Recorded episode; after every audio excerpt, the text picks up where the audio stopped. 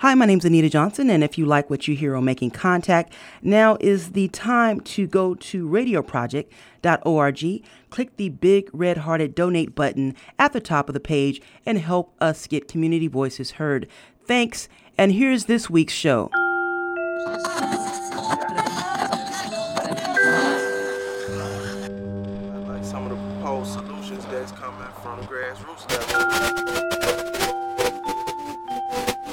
You're listening to Making Contact. I'm Aisha Chowdhury.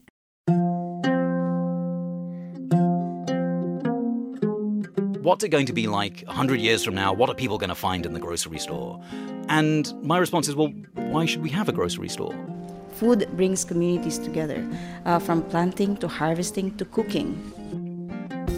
In this episode, we'll hear about ongoing food insecurity issues from food scholar Raj Patel and hopeful solutions from families in the Black Creek Community Garden in Toronto.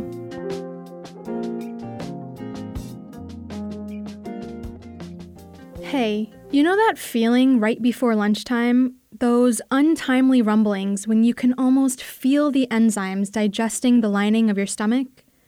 You can probably go ahead and grab a quick bite to eat. Or maybe you can't. I recently learned about a pop up food pantry held for students at Stanford University in Palo Alto, California, who self identify as food insecure. In one of the United States' wealthiest towns, hundreds of students and their families receive about 150 pounds of food each month. And they're not alone. In April of 2019, a national survey revealed that 45% of college students reported they were food insecure. And even though cities like Houston, DC, San Francisco, and Kansas City are pouring millions into programs to end hunger, the problem is only getting worse. The fact remains one in nine people in the US struggle with hunger, and more broadly, 10% of the world. And in a few decades, those who are unable to eat now will continue to be unable to afford to eat. Uh, and at the same time, the, the pressures to generate profit from the food industry uh, will be such uh, as to generate the, the, the, kinds of massive externality that the food industry has, has generated since its inception. Um, so, with a mixture of, of climate change uh, and uh, the, the, the, already the, the, sort of forces of inequality present in the food system, um, we're going to see more of the same, yet worse. That's a pretty dire prediction from food scholar Raj Patel. And we'll hear more from him later in the show. But first, we're going to visit a community that presents a more hopeful view of what the future of food may look like. Thanks to our friends at the Canadian Broadcasting Company and their radio show Ideas, we can tag along with food security expert Evan Fraser.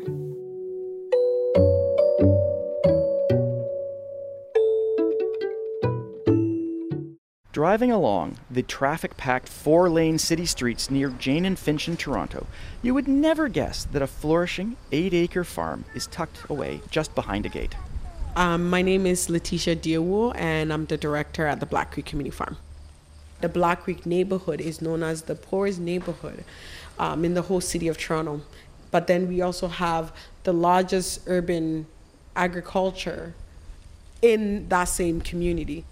The farm is a community project. Volunteers are given plots of land they can cultivate themselves. And volunteers also harvest fresh organic fruits, vegetables, and herbs that are sold at affordable prices.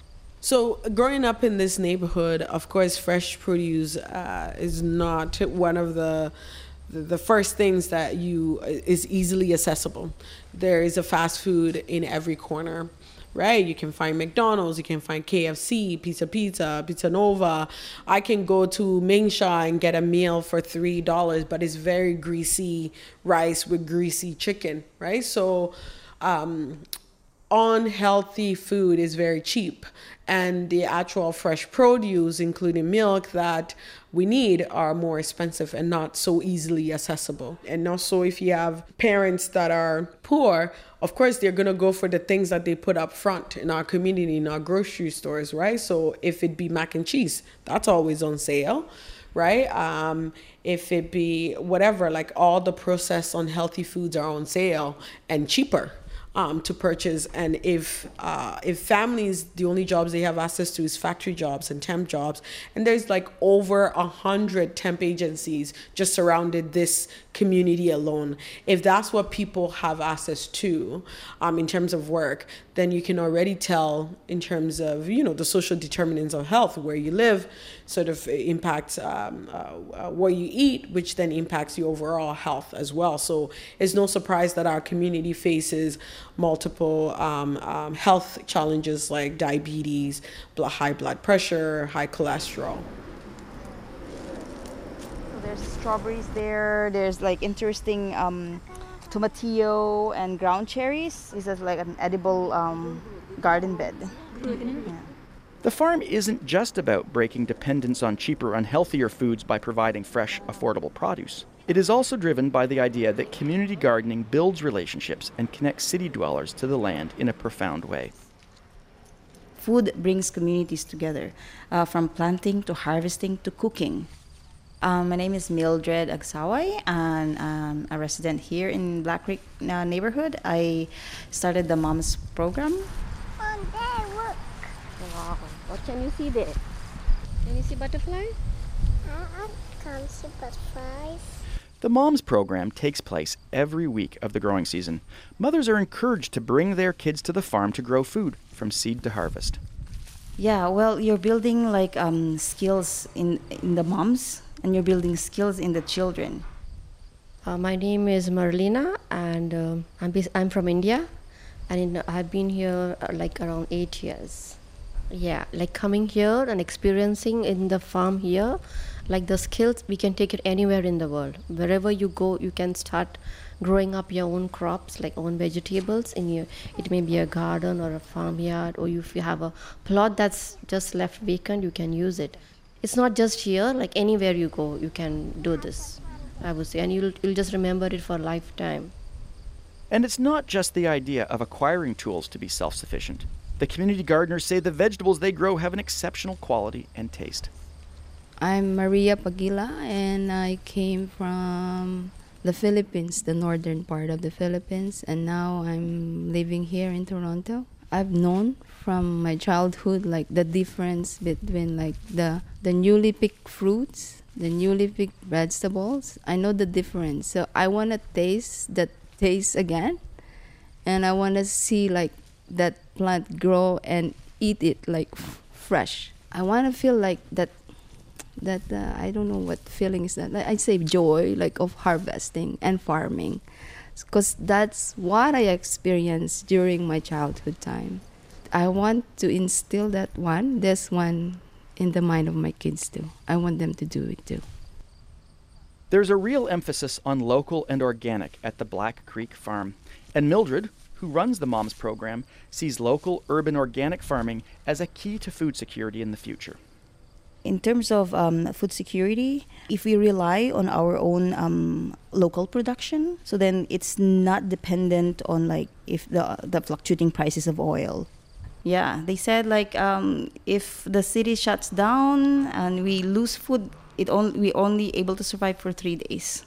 Imagine if we're able to like um, access our own backyard green spaces and produce our own food, we'll be able to like be self-sufficient in some way.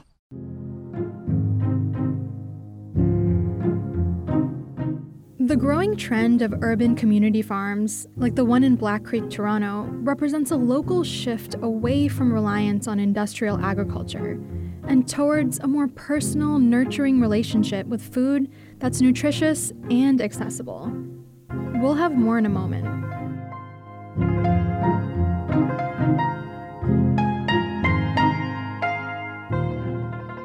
You're listening to Making Contact if you missed any of this episode, you can listen on demand at radioproject.org.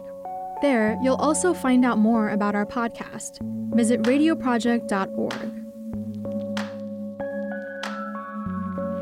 This week, we're sharing material from the CBC program Ideas and asking, what exactly does the future of food look like? In 50 years, the world population will likely peak but the demand for food will nearly double. How will we accommodate the demand? To explore that, Evan Fraser sat down with Raj Patel. My name's Raj Patel. I'm the author of Stuffed and Starved, and I'm a research professor at the University of Texas at Austin. I've been reading articles and books by Raj Patel for pretty much my entire career. Probably his best known book is the one he mentions called Stuffed and Starved The Hidden Battle for the World Food System. And in it, he asks why there is still global hunger in a world with so much abundance. He has degrees from Oxford, the London School of Economics, and Cornell. He has both worked for and protested against the World Bank and the World Trade Organization. By zeroing in on the extremes between the haves and the have nots, Raj calls for nothing short of a system wide revolution so we can ensure global food security well into the next century. If global food production remains the same, what challenges do you think we'll be confronting 100 years from now? We'll be confronting the same problems that we have today, uh, where already we live in a world where uh, over 800 million people are uh, malnourished, and we live in a world where nearly 2 billion people are overweight. Uh, those are the trends that we're um, experiencing right now. And with climate change bearing down on us, uh, and with the way that we distribute food being through the market, uh, that means that as climate change uh, makes its presence felt yet more forcefully, food prices will rise, and those who are unable to eat now will continue to be unable to afford to eat. Uh, and at the same time, the, the pressures to generate profit from the food industry uh, will be such uh, as to generate the, the, the, kinds of massive externality that the food industry has, has generated since its inception. Um, so, with a mixture of, of climate change uh, and uh, the, the, the, already the, the, sort of forces of inequality present in the food system, um, we're going to see more of the same, uh, yet worse. So make this real for us in terms of the person living in a typical North American city 100 years from now. What, what, what, what's their life going to be like? Well, it depends, doesn't it? Uh, I mean, if you're rich, um, you will be able to eat uh, whatever it is that money can buy. Uh, and if you are not, then either we will be dependent on uh, cheap calories manufactured through uh, whatever sort of novel technologies there are, um, or hunger. And uh, I mean, I, I, think that you know, as as we get used to the new normal, this this summer um, uh, across the world has been a rather terrifying time. But depending on where you are in North America, you will be striving to be able to access food and cooling uh, and shelter and uh, you know, decent sources of fresh water at the same time as again if you're if you're wealthy you'll be doing just fine. So we've been pessimistic for a second. Let's get optimistic but but still realistic. Give us a hopeful vision for 100 years from now. What will change in how we produce food what we eat? What's what's the what's a hopeful future to look like well, I mean, again, it, it depends on uh, not on how it is that we grow food, but how it is that we distribute it. Um, it depends on the social systems that we find ourselves in. Uh, it's entirely possible that we move towards uh, a diet that's more local and seasonal and uh, that is part of a, a, an archipelago of urban and peri-urban farms designed to not only survive climate change but also to, to mitigate it.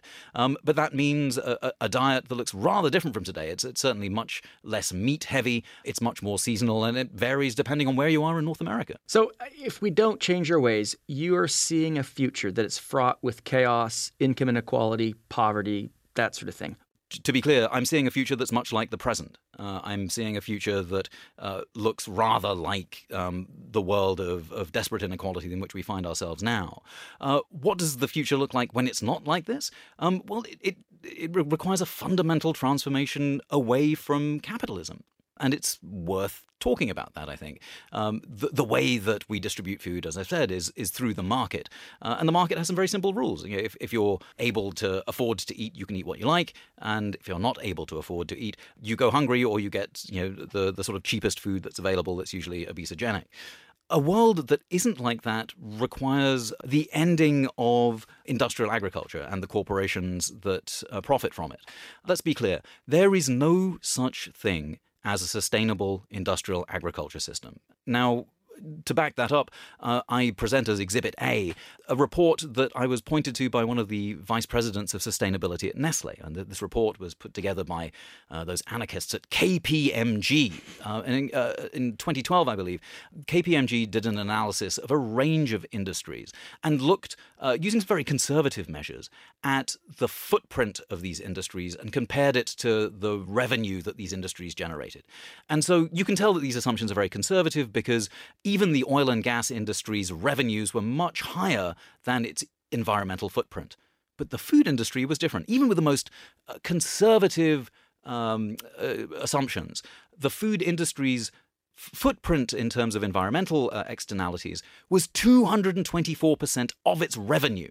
Now, for, for, for folk who are not familiar with that, that means that although the amount of money churning through the food industry was uh, $80 billion, I believe, um, the footprint of that was 224% of that. And that means that there's no profitable way of running the food industry and doing right by the environment, let alone doing right by society. Okay, so I have, to, I have to push you just for a second there. Mm-hmm. Uh, no such thing as healthy industrial agriculture. You just, you just said that. I, I, need to I need to give you an opportunity to unpack that a little more for us. Right. So uh, if you look at um, the assumptions that uh, KPMG were using, what they were looking at is the environmental footprint, the carbon footprint, uh, looking at nitrous oxide emissions, and a range of other externalities that the food industry produces. And if you look at the, the 2012 report, and a, a copy of that's on, on my website, you'll find that what that means is that the industry itself is very, very practiced at not paying its uh, or not internalizing its full environmental costs. So the footprint of the industrial food uh, system is much bigger than the amount of money that passes through that industrial food system. Uh, in other words, the industry is very good at making other people pick up the environmental tab for their profits. So you're, you're talking about some pretty major social, political, economic, structural changes. And, and these aren't just local changes you're talking about. You're talking about changes at a global scale. So I have to ask you, how realistic is, is the vision you're laying out for us? Um, well, I mean, it, it, depends on the limits one puts on one's imagination. You might ask, well, all right, what's it going to be like 100 years from now? What are people going to find in the grocery store? And my response is, well, why should we have a grocery store? The, the patent for the first supermarket is 101 years old. That's all. And it would be foolish uh, for us not to be able to try to imagine a world that's different from the one we find ourselves in, not only because we do ourselves a disservice, disservice by, uh, you know, by being able to imagine the end of the world, but not being able to imagine the end of capitalism, but also because the industrial food system itself is a massive driver of uh, ecological transformation. And uh, so if we can't imagine a world without destroying the foundations of the life on which we depend, um, then we, are very literally going to be uh, uh, rendering not only uh, most of the planet extinct, but ourselves as well. That's author Raj Patel, and you're listening to Making Contact. For more information, visit our website at radioproject.org. Today, we bring you material from the CBC radio show Ideas. Now, back to food security experts Raj Patel and Evan Fraser on capitalism and the future of food.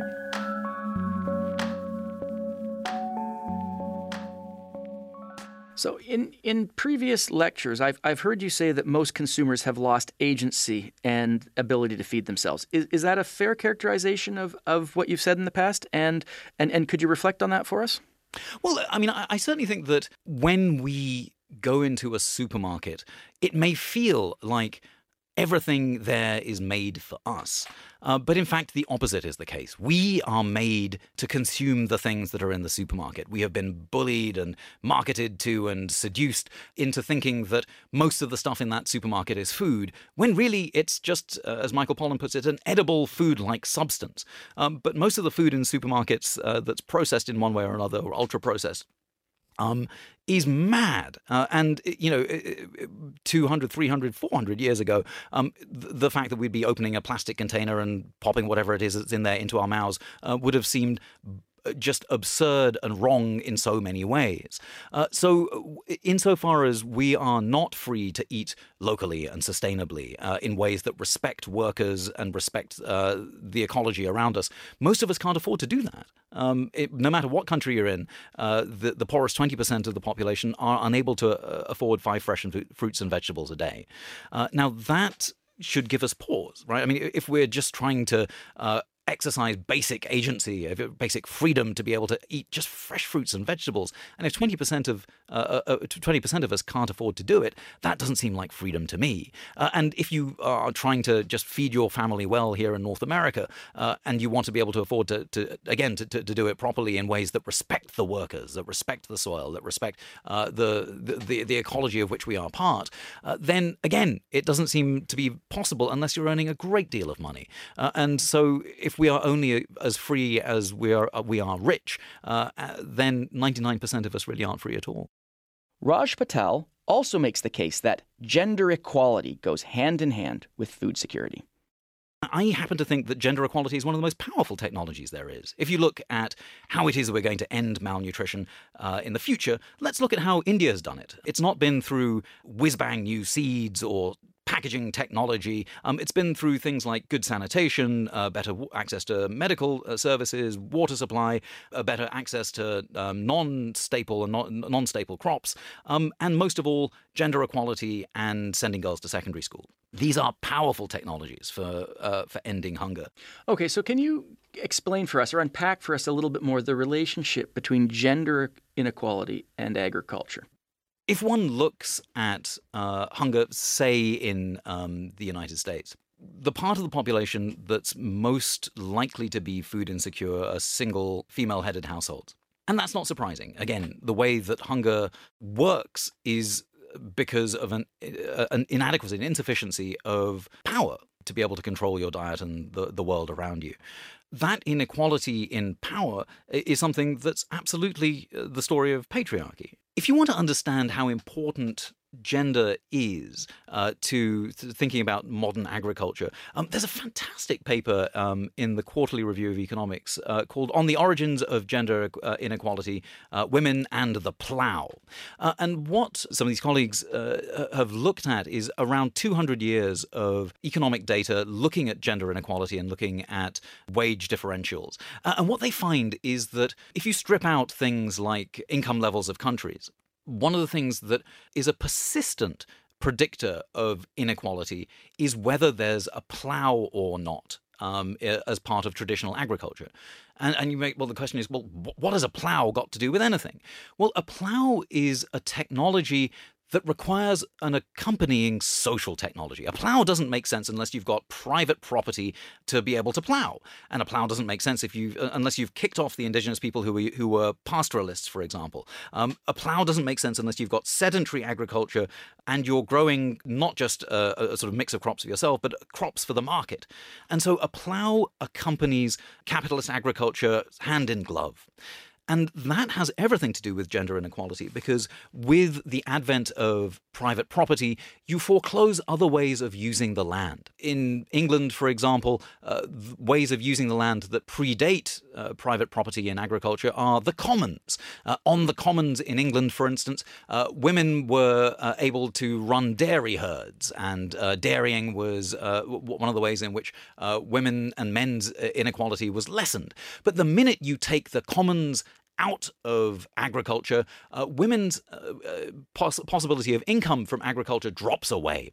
And so the minute you privatize land for the plow is the minute that uh, women's wage rates plummet. And that's how uh, you see the start of differentials, uh, or the exacerbation of differentials in wage rates between women and men. Uh, and so, if you want to understand how modern agriculture is implicated in gender inequality, um, look to the plow. In fact, there's a, a, saying attributed to the Prophet Muhammad that no sooner does a plow enter the home uh, than does misery as well. So doesn't aren't there ways of, of communally owning equipment that would that would readdress some of these power imbalances you're talking about? But it's not the you can't blame the plow for gender inequality. The plow is a sign of a social system, imagine we blew up every plow. We took all our plowshares and turned them back into guns. Um, would that end gender inequality? Of course it wouldn't, because we would still have private property and land. We would still have uh, the chains that reach from the, uh, the, the field through the commodity exchanges, uh, through the large industrial agricultural corporations, to the supermarkets, to the consumer. Uh, the plow isn't the problem. The plow is a sign of a social system.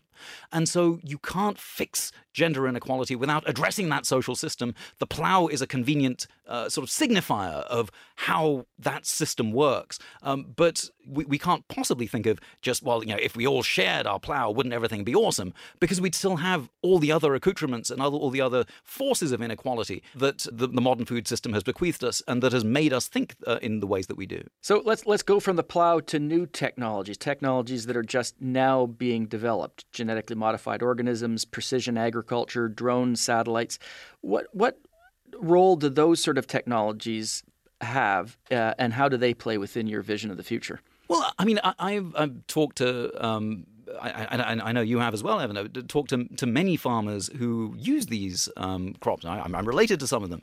Um, and it's very interesting to me that, that, for example, farmers who are using you know, Roundup ready crops, for example, um, find it incredibly useful to use these crops because farmers are paid so abysmally that what Roundup ready crops allows them to do is have vast areas under cultivation um, and they can pay someone to spray the crops while they go out and get a second job. Uh, and so these crops work very well within a social system in which farmers barely make it, you know, barely make it by. Uh, if we were to transform the social system, uh, the crops would have to be rather different. These technologies would have to be rather different. Uh, and uh, if we were to incorporate the full environmental and social costs associated with uh, the spraying of, uh, you know, of these agricultural chemicals, if we were to incorporate the, the, the, full social and ecological costs of what it is that accompanies uh, large scale industrial agriculture, then these technologies would not uh, look so efficient. The sort of trick of efficiency is to squeeze away all the, the long and in, in, some cases short term social costs and hide them beneath the magic number of yield. Like these are the bushels that we get out of the ground, uh, and everything else, uh, you know, the, the water costs or the uh, the long term environmental costs or the you know the, the, the healthcare costs. All of that is someone else's uh, problem. We, we managed to goose up the yield. Isn't that wonderful?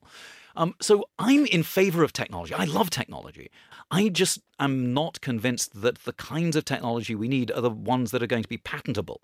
Uh, I think that, that some very exciting technology is being um, investigated and explored in India at the moment, where farmers are sharing, developing new uh, patterns of um, uh, polyculture uh, and sharing new and developing new new kinds of seeds and new kinds of patterns of agriculture uh, that don't rely on industrial chemistry, uh, but rely instead on very, very sophisticated, very scientifically informed um, ways of managing an ecology so that they can not only sequester carbon but manage pest load, uh, increase yields of uh, not just cereal crops but vegetables and uh, fiber crops and uh, crops for, for wood and for medicine as well. So I think you know balancing these very complex equations for the sorts of things we need from the land um, means uh, turning away from the, the kind of monomania uh, that uh, industrial agriculture enforces on us, uh, and to embrace a broader view of technology than uh, than perhaps our uh, patent lawyers would li- like us to see. So, so just so I understand, are you suggesting we completely abandon our modern agricultural systems in order to thrive into the future?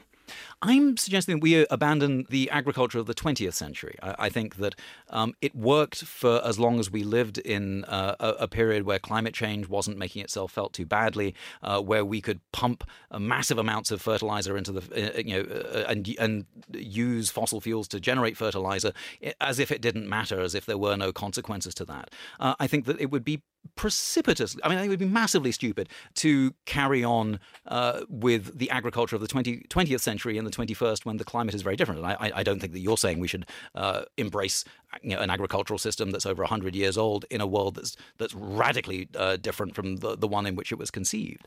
Um, so I, I'm, I'm suggesting that we need new ways of using knowledge and developing knowledge and sharing knowledge for the 21st century. I absolutely think we need technology. I'm just I'm just not convinced that it's the sort of technology that um, you know uh, seed companies or chemical companies uh, insist that it must it must be.